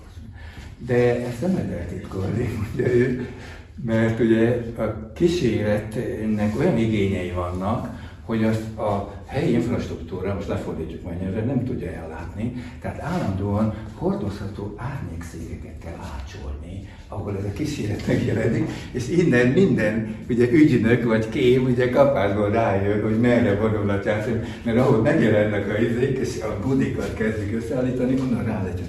Tehát ezt csak például mondom arra, hogy milyen szinten ugye humorizálja ki Ugye azt tudjuk, hogy a, hogy a pornográf és az obszén humor az része a politikai kommunikációnak. Ez az, ez az nem az ókor, az ókor óta tudjuk, de nyilván már a Neander völgyben is ez így volt. A millió ilyen, az egyetemen néha a diákoknak mesélek éneket, most ezeket nem fogom elsütni, meg hát ugye nem akarok elkanyarodni, de tudjuk, hogy ugye a politikai kritikában a pornográfia és az obszenitás benne van, és Széchenyi ezeket jól ismernek persze, és egy pár ilyen poént elsütötni. Olyan erős poén is volt benne, hogy Károly Árpán ö, ezt nem mertek érte. Amikor a döbbelégetőket kiadták, akkor ezt kihagyta belőle. Csak amikor Sassedi Oszkár adta ki ugye a 90-es évek elején, ezt most nem mondom hogy mert utána valakit érdekel, akkor elmondtam, hogy mi az a rész, ugye, amit kihagyott belőle, belőle Károly Árpád. Mi volt az, amiről még ő is úgy hogy na hát ez túlzás, azért ilyet nem lehet csinálni. Pedig Széchenyi nem véletlenül Megint egy röpért, ugye Bach belügyminisztert látjuk itt, és a fiatal császár, ugye, és egy Bécsben ugye jelent meg egy röpért, egy visszapillantás, ugye az elmúlt tíz évre. Ez egy dicsekvés, egy, egy ön, öntömjénező röpirat arról, hogy, hogy Ausztria, a császárság, az abszolutizmus hozta be a civilizációt. A késsel villával leszünk, ugye, hogy köszönjünk a bemenő tehát, tehát magyarul a, a, a hun, ugye, nyereg alatt pújított húst evő, ugye elmaradott ocsmány vademberek világába ugye ők hozták be a civilizációt és a, a, a, a modern, a modern. Most ez olyan mértékben kiborított a Széchenyi, hogy ekkor jött arra rá, hogy az az anyagot, amit ő már összeszedett, a, amit ugye folyamatosan írt, ami egy terápikusan ugye írt a, a szatírában, ezt átolgozza, és ebből egy, egy, egy válasz, egy válaszlepiratot ír egy válaszröpiratot ír egy, egy rögblikket, tehát, tehát ö, egy, egy blikket ír, pontosabban a, a, a rögblikre, tehát a visszapillantás, egy pillantás a visszapillantásra. Ez egy kicsit Melokko Miklósnak egy gyönyörű rajza, elképesztően szép. Amikor ő a Miskolci Széchenyi szobrot csinálta, akkor ő ugye a Gasser szobrot tanulmányozta, és akkor csinálta ezt a gyönyörű rajzot. A sárga mártás, ugye, a paprikás mártás, ahogy a mert már akkor érezte szépen, hogy itt baj van, tehát ezt konspirálni kell, titokban ügyesen kell csinálni, és a szatírában levő gúny, maró, savat, azt egy ilyen, egy ilyen egy ilyen folyam, egy olyan folyam, szöveg folyamba fogalmazta össze, amiben már, ugye, de itt látszik azért, hogy az indulataival, hát ő úgy zongorázott, mint egy orgona, Bach, ugye világ egyik legjobb orgona művésze, hát a saját indulataival Széchenyi is így tudott zongorázni, meg billentyűzni. Itt már, itt már ez van, ugye, tehát itt már a fiatal császár, akit ugye elbolondítanak, és ugye Pataki úr, ugye Bach, ő, a, ő, a, ő az élet, és Schwarzenberg ugye korábban, de egy modern dolog, ugye Bach a főtűrös. Mert a vasutat nem ő, hanem az idő hozta, miniszter úr. Válaszol, ugye Széchenyi zseniálisan. Tehát magyarul a civilizációs fejlődés az az egész világon általános. Az nem egy konkrét politikai rendszer kötődik. Ez olyan, mint azt mondanánk, hogy mondjuk a televíziót azt a kádárizmus hozta be Magyarországra. A televízió az az egész földkereksége ugye gyakorlatilag egy időben jelenik meg. Az nem egy konkrét politikai rendszernek az erő. Hát ugyanúgy Magyarország vasúti fejlesztése az, azt az általános civilizációs fejlődés, a piacgazdaság, a nyersanyagi a szállítások, az ipartelepek és a városok összeköt, ez hozza a vasutat. Persze ezt lehet ugye fékezni, meg lehet élére állni, de alapvetően a vasutat azt nem akar. Tudjuk, ugye túl lehet, hogy mondjam, fej, túl lehet pörgetni a dolgot, tehát természetesen nem a, a Blick buktatta meg a, Machrendet, pláne, hogy ugye, ugye, ugye azt itt a szolfegén művelesség és a, a katona összeomlását ott először. De kétségkívül de kínos volt, kétségkívül elkezdték nyomozni, hogy ezt ki, ki csinálta. Ö, tehát ezt nem szabad túl, túl dimenzionálni, de azért, de azért, azért, azért ez komoly Béla intézte az egészet, a fiatal Béla, King Londonban. Kinek a segítségével egy bűványos ifjú hölgy, ugye, Lady Stafford segítségével, hát a fiatalok között, hogy mondjam, erős volt a színmet, nagyon, a kémia nagyon működött közöttük, hogy ezt manapság mondják, Thomas Dillane, so Thomas Dillane, a Times-nak a főszerkesztője le volt kötelezve a Stafford hercegi családnak, tehát nagyon jóba voltak, és Dillane megnyitotta a Times-ot a Széchenyek cikkei előtt. Ugye manapság egy jó pár cikkről be lehet bizonyítani, hogy Széchenyi István, illetve Széchenyi Béla írta.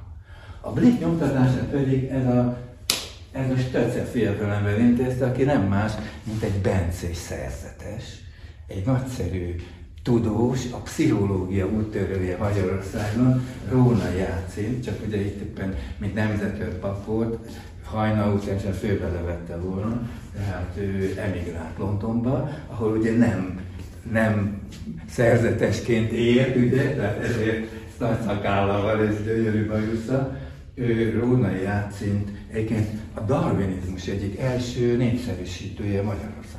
Tehát ő ott Angliában a legújabb tudományos újdonságok eh, közelében de ő feladatának érezte, hogy erről a magyar sajtót tájékoztatódik, persze Dán neveken történnek.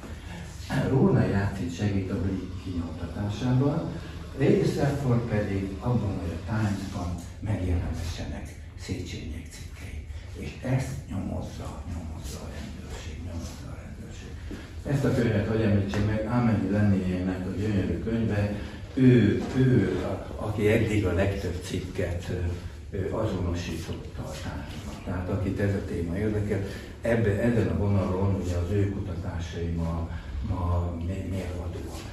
De még nem vagyunk a végén. Tehát ő is a könyvben jelezte azt, hogy nagyon sok újságban lehetnek még cikkek. Mert miközben Széchenyiek próbáltak kicsempészni cikkeket Londonba, közben az emigránsok is dolgoztak. Hát a Kossuth emigrációnak volt egy külön sajtóközpontja Brüsszelben. Ennek Jósika Miklós, az író volt a, volt a központi elosztója. És, és hozták az anyagot Magyarországról, gyártották a cikkeket, és ezeket elhelyezték a német, a francia, az angol, az amerikai sajtóban, méghozzá nagyon sokféle szinten. Például mi a cikkről nem lehet ám megállapítani, hogy ezt egy emigráns írta, vagy pedig Magyarországról küldte ki valaki. Tehát itt még valóban, valóban nagyszerű dolgok vannak. És ennek a... Vonathoz kell menni. Nagyon szépen köszönöm. Majd, majd, elmes, majd elmesélik, hogy mi a Jó. Viszont Viszontlátásra. Írásban olvashatjuk. Ez a bizonyos a, céggyártásnak és a röviratgyártásnak ugye volt egy csapata Döblinben. Ezek, akik együttműködtek Széchenyi, ugye Ke- Kecskeméti Auré, ugye, aki többen egy rendőrtiszt volt, de aki, aki a cenzúra osztályon működött, és a tiltott könyveket kivitte Széchenyinek. Ugye Széchenyi a, a indexel könyveket olvasott. Falk Miksa, ugye a kitűnő újság, aki majd a, a, a Lloydnak, a Beteroldnak lesz a főszerkesztője, ugye elálkedik legközelebb munkatársa. Ő az, aki, aki, aki Erzsébet királynét tanította magyarul. Hollán Erne, volt honvéd százados mérnököl tiszt, aki egy, aki egy remek röpiratot írt, és Széchenyi Lajos, ugye Széchenyinek az idősebbik bátyja, aki a reformkorban Zsófia főhercegnének volt a főudormestere, tehát a Ferenc József mamájánál, aki a legdurvább magyar falu volt, ugye? és mégis az ő ajánlásával került és ők segítettek azoknak a röpiratoknak a elkészítésében, amit ugyanúgy ki akartak csempészni, ahogyan, ahogyan a blinket. De sajnos az ellenfelek sem hagyták magukat. Itt Kempen rendőrminisztert látjuk a császár fiatal portréjával, Thierry, a, a, ő a csendőrség főfelügyelője volt, Thierry volt rendőrminiszter, majd az utódja Karl von Mecséri, ő egy Mecséri Károly nevű magyar ember, de hát ugye a császár rajongója és a hivatali hierarchia ö, ö, vonzás körében élte le életét, és ö, ők irányították azt a nyomozó apparátust, amely fokozatosan rájött arra, hogy mi folyik, mi folyik Dublinben.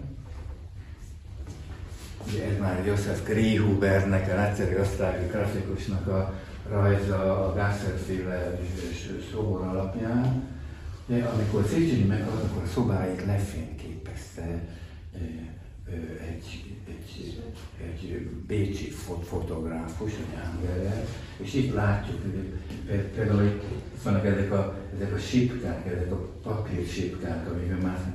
Itt van a Őrösi Csoma emlék, ugye Csoma Darjeelingben halt meg, és a ö, ö, Béla Angliából hozott egy kis festményt és akkor egy Széchenyi egy aranykeretbe foglalta, és az akadémiák ajándékoztam most az akadémiában. És ez egy gyönyörű szöveg, hát ezt mindenki ismeri, ugye. Egy szegény, árva magyar pénz és taps nélkül, ugye. De, ugye, akivel elkében az ez.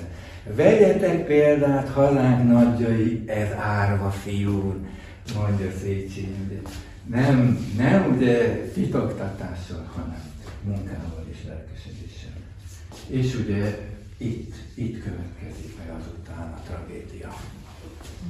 Ugye ez, ez a zorgásos, ez itt a vérfoltok. Tehát, tehát, tehát ez, ez a kép, ugye egy-két nappal van, már a helyi is után, de mutatja azot, ahol, ahol a halál bekövetkezik. Én most ugye most arról beszélünk, hogy a tudomány manapság erről, erről mit mond, tehát ezért ö, ö, Például nagy, nagyon fontos a forráskritika. Ez a gyászjelentés, ahol az van, hogy, hogy ö, azt mondja, Döblingben szélhűtés folytán váratlanul bekövetkezett gyászos kivolta.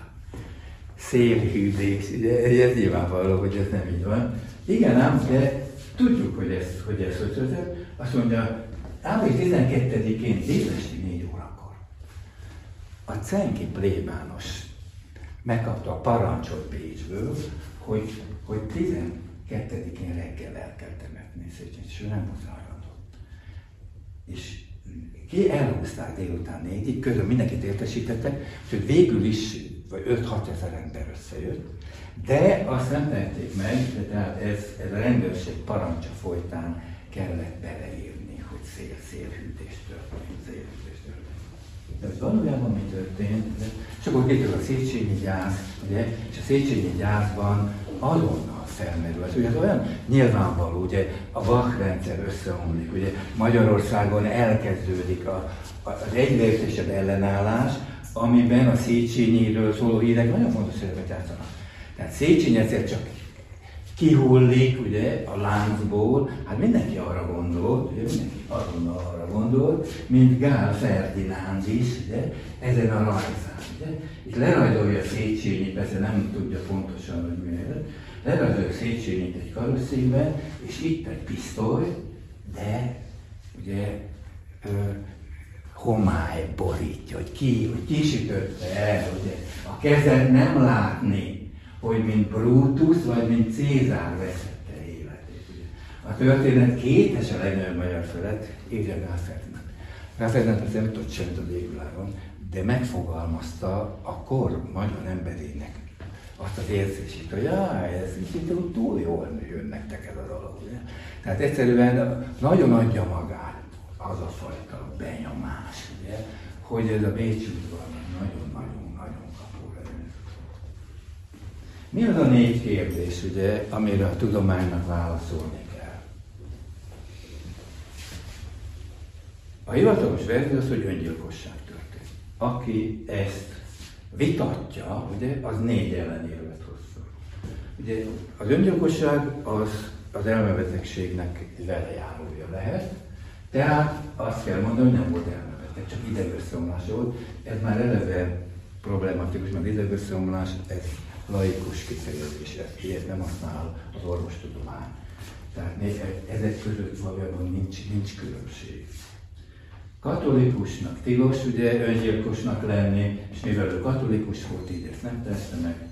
Az egyház nem is temette volna el, mert ugye az öngyilkosság tilos, és végül pedig az a leírás, ahogyan a helyszínelés ugye őt megtalálta, abban, ugye, abban ez szerint olyan helyzetben tartunk, abban olyan mozdulatok vannak, amelyek kizárják azt, hogy öngyilkosság történt. Ezt a négy szempontot vizsgálja ma is a történettudomány, amikor a kérdésről válaszolnak. Az első a betegség. Ez egy hatalmas téma, erről még sok-sok órát beszélek, még nagyon leegyszerűsítem. Környe István az egyik legnagyszerűbb klinikai pszichiáter volt az elmúlt fél évszázadban, ugye 20. század közvetlen második főnek egyik legnagyobb magyar pszichiátere volt, és ő írt egy gyönyörű nagy tanulmányt, amiben a korábbi orvosi vizsgálatokat is összerákoztatta, és ennek alapján úgy látta, hogy itt, hogy itt úgynevezett pszichiátriai betegségről van szó, de, de, de az elmebetegségnek nem az az oldala, ha mint őrült ki lett értelmezve. Az, hogy elmebeteg, akkor azt gondoljuk, hogy, hogy, hogy én vagyok Napóleon, vagy hogy megeszem a cipőmet. Tehát én, ilyen a téveszméknek ezt a teljes abszurdumát képzeljük el, miközben nagyon sok másféle pszichiátriai zavar is lehetséges. És Környei állította meg azt, hogy Széchenyinek olyan típusú pszichiátriai zavara volt, ami valóban a memóriáját és a logikáját azt nem érintette. Tehát pont az, ami a, a legmagasabb szintű értelmiségi ö, teljesítményt lehetővé teszi, azt, ezt nem érintette. Lackó Mihály, mert a másik oldalon, Lackó Mihály történész, aki az utóbbi években sajnos nagyon korán meghalt. Lackó Mihály gondolta először végig azt, hogy ha valóban valakinek egy endogén elmebetegsége van, akkor az az egész életúton lényeges. Tehát magyarul a történet tudománynak egy nagyon fontos logikai eszközét nem tudjuk használni. Mit mond Környei? Azt mondja, a kóros és jártossága Széchenyi hatalmas értelmi képesség nem korlátozták. Ugye tehát a beteg lélektani vonások a léleknek azon az oldalán voltak, amelyet a temperamentum fogalmáról illesztünk. Tehát a jellem, mint érték szempontjából, ugye, ezek az etikai érzelmeket nem érintették. A kóros érzelmi háttér nem gátolta, és nem is terelte helytelen irányba Széchenyi aktivitását és, és törekvését. Azt mondom, ezt mai napig a legmodernebb pszichiátriai vizsgálat is környének ezt a fundamentális megalapítását alapozza. Mit jelent ez? Ez azt jelenti, hogy nem kell félni attól. A Széchenyi hívők, a Széchenyi szeretők félnek attól, hogyha ő neki idegbetegsége van, akkor az egész összeomlik. Akkor ő tulajdonképpen egy bolond volt. Ettől nem kell félni, mert rengeteg olyan betegség van, ami a jellem, ugye, a jellem, tehát az érzelmi háttér kóros, de a jellemet, mint értéket nem, ez nem befolyásolja. Tehát az ő teljesítményét, mint a legnagyobb magyar, azt a betegsége valójában nem érintett. Mit mond Laszlo, mert nagyon fontosat mond, hogy azt mondja, hogy hogy működik a történet. A történet, hogy tudom ezt, meg tudom ezt. Hogy közben mi van, azt nem tudom. Hogyan kötöm össze a két eseményt? Hát úgy, hogy ismerem az embereket. Tudom, hogy a világ hogy működik. A józan ész alapján feltételezzük, hogy ha ez van, akkor kb. így, mert ennek kell ahhoz lenni, hogy ez legyen belőle. Tehát a történész óhatatlanul mindig is használja a saját józan eszét, amikor következtetéseket alkalmaz. De magyarázhatjuk egy talán beteg személyiség teszteit, művét, embereket általában jellemző, ugye, tehát a józan mesél alatt. Konstruáltunk egy történeteket a józan név szerint olyas valakiről, aki talán nem is volt józan. Ez azt jelenti, hogyha valakinek ilyen betegsége van, akkor ez nem azt jelenti, hogy minden tettét meg tudjuk. Mert abban benne van a betegség is. Annak olyan mozzanata is, amit mi esetleg kívülről nem, nem tudunk megítélni. Nagyon érdekes ötletet vetett föl Kézi Balázs, Pécsi kitűnő pszichiáter. Ő azt mondja, hogy Széchenyi úgynevezett, ö, ö, úgynevezett, tehát egy olyan narcizmusa volt, tehát az ön szeretetnek egy kóros, tulajdonképpen egy, egy pszichiátriai kóros narcizmusa volt. És többen a tragédiák ennek a komplikációkhoz.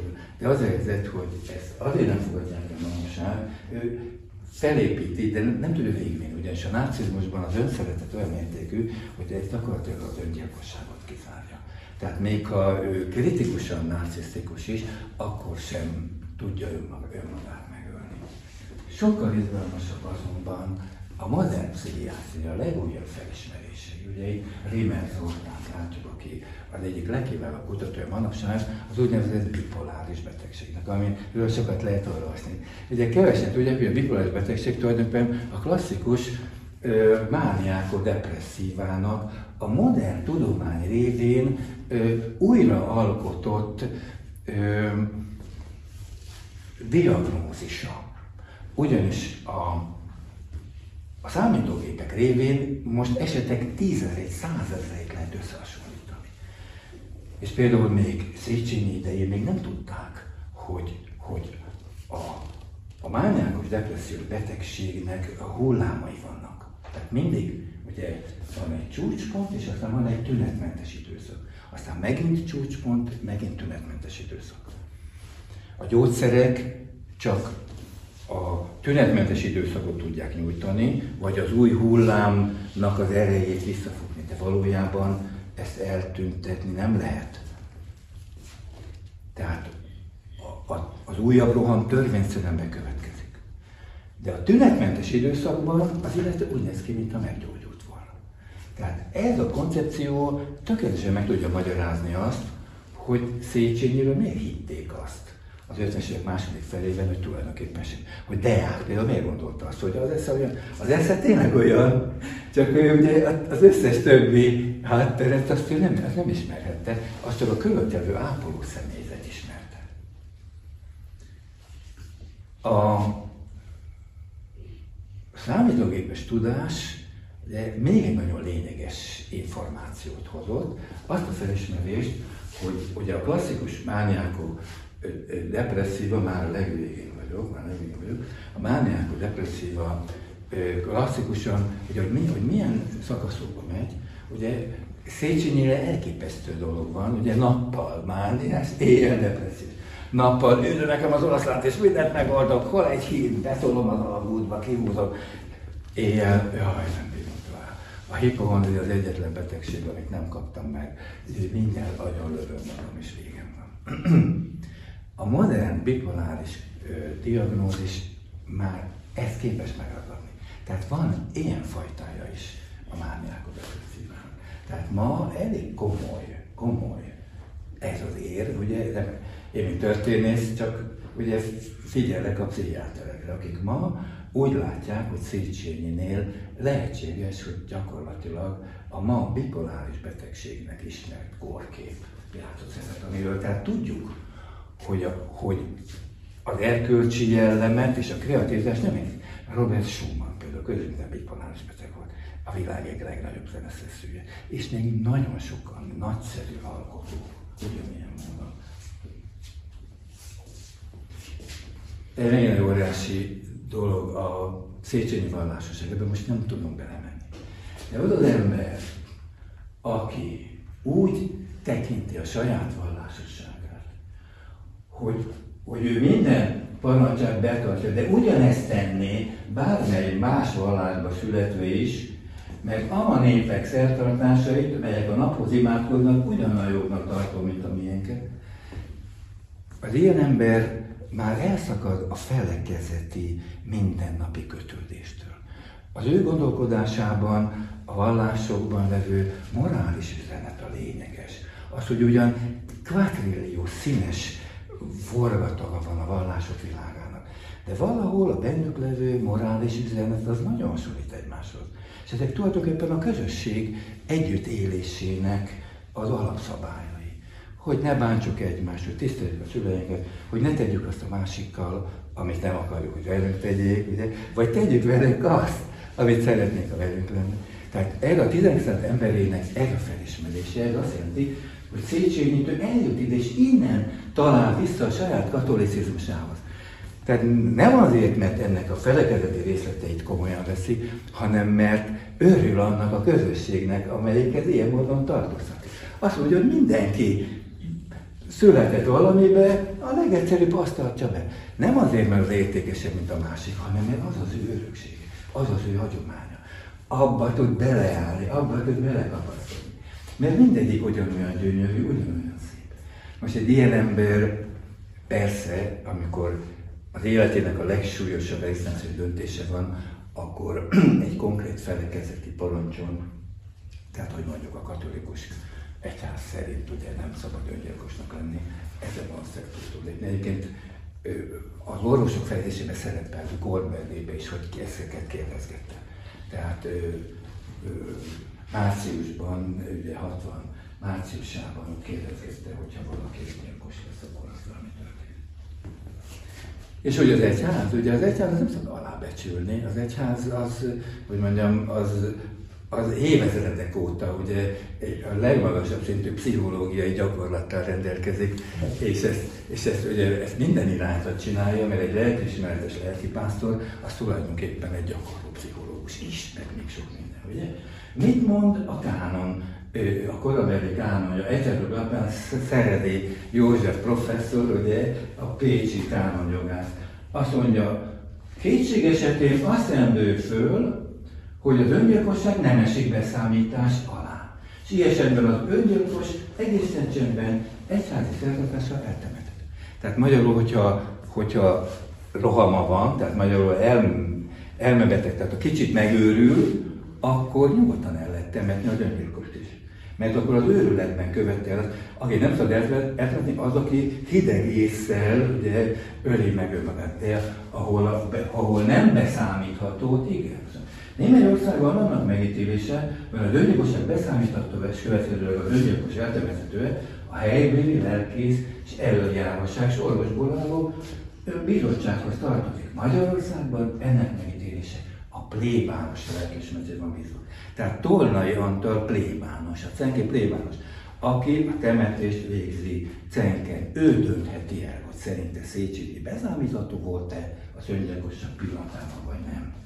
És a beszámítatás megismeri irányadó lehet tekinteni az öngyilkosság körülményeit és az orvosok véleményét.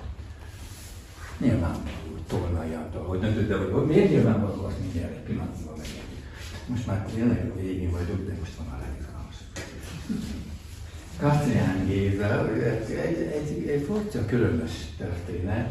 Kacián Géza tulajdonképpen a, a Széchenyi meggyilkolása alapszövegnek a megalkotója. A szögelő annyira gyűlölte a Habsburgokat. Tehát ő egy, egy komoly református ember volt, ugye abban a nyakas sajtával, ugye gyűlölte az öröket, és ezért ő érzelmileg úgy nem érdekelt volt abban, hogy, hogy, hogy ezt is anyagokban van ezt a dolgot. Mit mond, mit mond Kacser? Miből indulunk ki?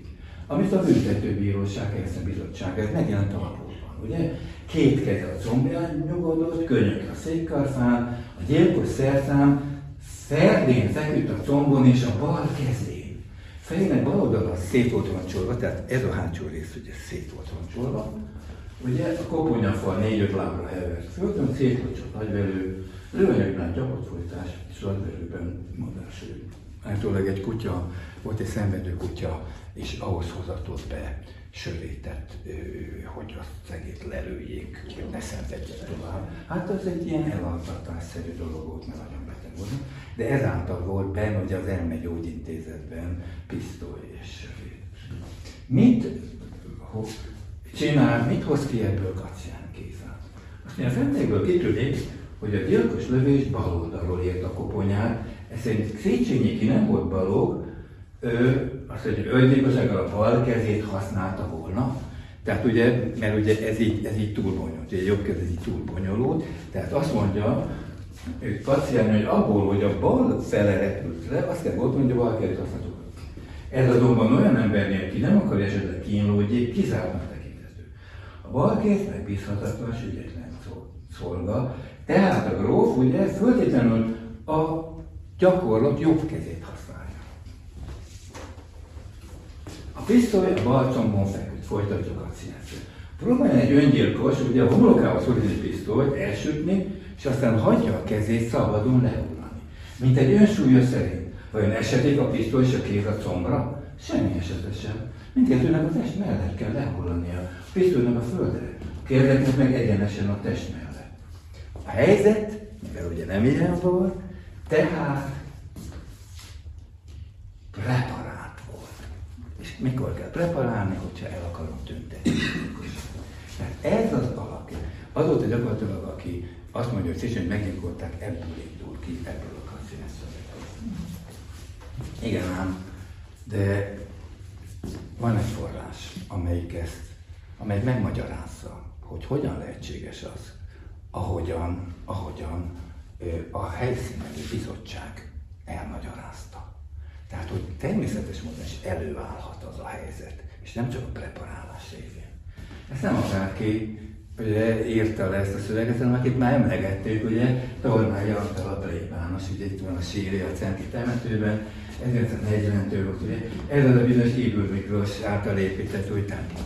És ennek a templomnak a sekerességében volt egy öreg íróasztal. És az igaz a fiókjában volt egy füzet, amiben a tornyantal vezette, hogy az építkezés. De most hozott a kölcsönök messze, ez most akkor kell malt hozzá, gránitot hozzá, tehát ilyen épülsző szövegek vannak benne. És egyszer csak jön a hír ugye Bécsből, hogy mi történt. És akkor a tornajantal ebbe a kis füzetkébe, ami aztán ott maradt a sekressével az íróasztal fiókban, és majd csak 1958-ban tehát 98 év múlva vitték be onnan a Kapovári helytörténeti gyűjteményt. ab, ide Tornai Antal felírta, felírta, hogy mi történt. Haragó Sándor, egy nagyszerű soproni helytörténész, ő találta meg ezt, és ő, ő, ő vitte a Kapovári helytörténeti gyűjteményre 59-ben, és ő adta közre a Soproni szemlében ö, ö, bal kezén látjuk, ugye látjuk Tornai Antalnak a szövegét. Itt a szöveg, ugye, tiszteletre szóljuk. Lehetséges, hogy idővel fognak lenni valamint halálak is voltak, így belviszonyban nem lépik be a lövést, vagyis öngyilkosságok buzolkodnak, és ha véletlennek vagy más által megparancsoltnak, érdekből vagy félelemből történnek lenni állítják. Ez nem áll. Ő maga magát végezte ki, erről szeretett neje, a kegyes grófnő, kedves gyermekei, és grófi nemzetségének minden egyénye erősen meg voltak győződve. Még egyszer hangsúlyozom, ezt a pap írja le abba a füzetbe, amit aztán betett a fiókba, tehát ott nincs körülötte senki, ezt ő maga írja le, és az aztán ott maradt a szekrestjében. És 98 év múlva találja meg hogy hívják, pocsakban a plébánosok azok tudták, azt csak azt hitték, hogy ez csak egy kis füzet, ami az építkezések. Tehát nem tudták, hogy van benne egy, egy ilyen szöveg, ami így folytatódik. Ő még egészséges korában öngyilkosságról lévén szó állította, hogy az öngyilkosság mennyei között legbiztosabb és a legkevesebb szenvedésre van az agyonlövés összekapcsolva, és azon elnevetésre, hát az ember rosszul talál, ugye mert ettől rettegtek, mert ugye megölözi magát, és ugye hülye lesz egész életében. Válaszolta, legbizonyosabb az illető bal kezét élére állítva, a bal szemöldöke alá szorítja, és bal szemöldök alá szorítva helyezi a pisztolynak csövét, alája teszi, és elsüti. És a fenntartott balkéz nem engedi a pisztoly billenését. Ugye mert az a veszély, hogy belelő valahogy, de nem, nem fog meghalni. De ha a bal kézzel ide szorítja a csövet, ugye, akkor itt foghatja a jobb kezével, ugye, nem fog mellé mert a bal kezével belelő. És ezt ő elmagyarázta, tehát Tónainak elmagyarázta hogy, hogy nem vagyok pancser, ugye nem, nem fogom magamat hülyére előni. Ha úgy gondolom, ugye, akkor tudom, hogy nem kell csinálni. És csak ugyan. Halála után combján nyugvó bal kezének tenyere fekete volt a lőpornak festétől.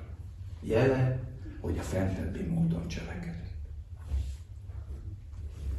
Ezen a ponton ez a kérdés egy történet számára eldőlt. Ugyanis nincs semmilyen más magyarázat, amivel el, el lehessen magyarázni, hogy vajon tényleg a bal keze mitől, mitől lett fekete, lőporos. Na most itt látszik mindjárt, ugye a helyszínelő és azt írta, hogy ugye ott van, ott van az ölében. Tehát teljesen nyilván, tehát hogyha így sül el, akkor nyilvánvaló, hogy így esik. Tehát ott van a combján, és a bal kezén a pisztoly, amit ugye ő még görcsösen markol. Tehát ez teljesen természetes, magát értetődő, hogy pont olyan állapotban van a keze, meg a pisztoly, ahogyan azt ő, a helyszínelő ő biztos És tényleg valóban fekete volt a bal keze? A is Wurfschriftben, tehát benne a könyvtárban is megnézni, leközölték a boncolási jelentést, amiben benne van, hogy a balkész puskaporton Senki nem tudott olyan magyarázattal a mai napig előállni, hogy hogyan tudott a balkész felé ha csak nem úgy, ahogy róla. Hogy te gyilkos, most pedig legyél úgy öngyilkos, ahogy te a legjobban szereted. Tehát egyszerűen hülyeség, egyszerűen nincs, nincs értelme dolognak. Ezért van az, hogy nincs ma történész, aki aki, hogy mondjam, ezt a mítoszt, ezt a vágyálmot, hogy, hogy Széchenyi megölték, ezt komolyan vegye. A legendának még hosszú ága van, hogy a Jósika Samot, ugye barátját, azt meg, megmérgezték szintén, ez tévedés, ugye egy súlyos epeköve volt, ugye egy hüvely vastag darab epekövet vette ki szegényből, tifuszos volt. Tehát Jósika Samu halála sem körül.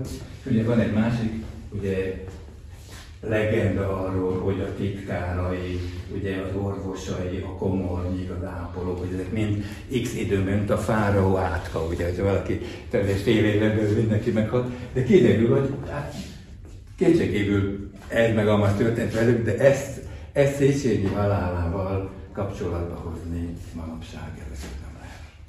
Nagyon röviden tehát ma a történetek az azt mondja, talán majd hozzátehetek, hogy az a könyv, ugye, ami az legelső oldalon látszott, amit én írtam, én újra behoztam a köztudatba Faragó Sándornak ezt a, ezt a közleményét. Tehát ez megjelent az életünkben, és aztán elsüllyedt el. Ez senki nem írt. 1960-ban ugye jelent meg, és attól kezdve én 91-ben jelent meg olyan, tehát 31 éven át senki nem hivatkozott Én a könyvemben az első két oldal ezt lehozom és elmagyarázom, és ezáltal ez ma úgy érzem, hogy átvett a Tehát talán valami szerény mértékben, de valamit arról, ugye, a papnak, ugye, a Cenki papnak a tanúságát, aki Széchenyi jó embere volt, és aki ilyen módon e, a rejtély ez egy kicsit közelebb hoz minket, természetesen nem voltunk ott, tehát ezt mi ezek mind-mind közvetett ezek olyan erős közvetett bizonyítékok, hogy, hogy, ezt, hogy ezt ma már a tudomány nem vitatja. Egy, az a nagyon nehéz, ugye, hogyha valaki egy adott sémában látja Széchenyi, és ez annak ellentmond, akkor ezzel vajon mit kell. Ezek a viták itt vannak, ez a mi közösségünk öröksége, ezért kell. Többek között ez levezés is azért szól erről, hogy, hogy tudom, az információ tudás, az, nekinek beépüljön a két felelősség komputeron, és aztán ő maga folytassa erről a saját magával a párbeszédet. Köszönöm.